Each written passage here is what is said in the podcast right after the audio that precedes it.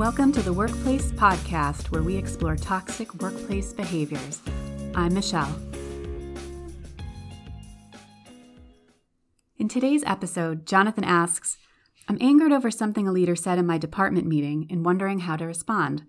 The leader said, We're going to make this organization more diverse. We'll start with your department because your jobs don't require college degrees. All of us on the team are white, by the way, and have been in our role for at least two years. Oh, Jonathan, this is a loaded couple of statements. Communication is the keystone of all relationships, professional and personal. Words matter. It's not surprising that you're still thinking about these statements. There are several concerning issues raised in just two short sentences. Let's start with We're going to make this organization more diverse. This statement is simplistic. It implies that by willing something to happen, it will happen. It does not imply that having a diverse staff is the right thing to do, which it absolutely is. Rather, it states an end goal without underscoring the need for that goal. Mainly, a diverse staff results in richer perspectives and ideas. If your team is white and has been in the same role for two years, you may have a strong bond and easy camaraderie. Is it possible that as the team has grown, folks who have been added to the team are all similar? This is because they are comfortable and familiar to your hiring manager likely your department head. But don't we need a good culture fit? Of course we do.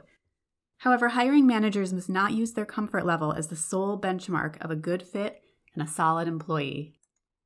Consider, too, that the supervisor may be under pressure to create diversity within the team, and that the pressure is coming from sources above the CEO, the board, shareholders, donors. We don't know. So while the statement is simplistic and the leader is focused on the outcome only, we do not know where the goal has come from.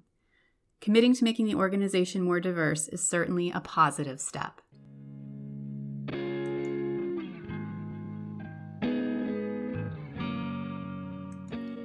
Let's unpack the next statement. We'll start with your department because your jobs don't require college degrees. Yikes.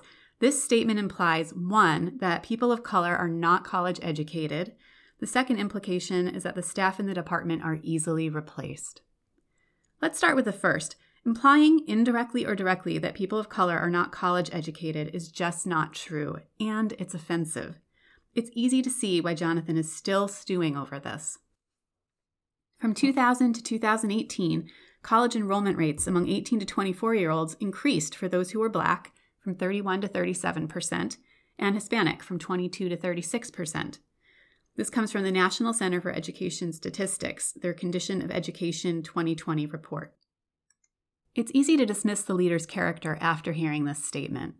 If the leader didn't even realize what they were saying is racist, that points to bigger systemic issues both personally and professionally. But how is the current workplace culture at your organization, Jonathan? Positive cultures will include cooperation, support, recognition, inclusion in decision making, agency, advocacy, room for growth, diversity, equity, and risk taking. Negative cultures tend to include competition, few opportunities for growth, rigidity, a lack of personal agency, lack of diversity, little innovation, for example, doing the same thing because it's how we've always done it, and top down decision making. It appears the culture is negative in Jonathan's workplace because the decision is top down, does not include staff in the problem solving, lacks support for current staff, and the communication marginalizes entire populations. This needs to be addressed. Finally, let's explore the implication that the staff are easily replaceable. When managers speak about being able to replace their staff easily, they are contributing to a negative workplace culture. They create a sense of distrust, employees are not going to feel secure in their job, and a feeling of devaluation.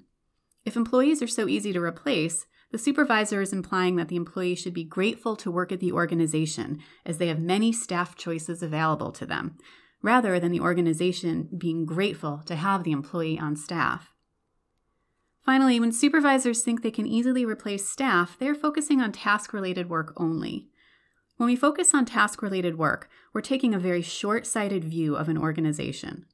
The supervisor is not considering the institutional knowledge the current staff have acquired, collaboration techniques they've developed, and interpersonal skills they have developed or already have in dealing with current customers, clients, and each other.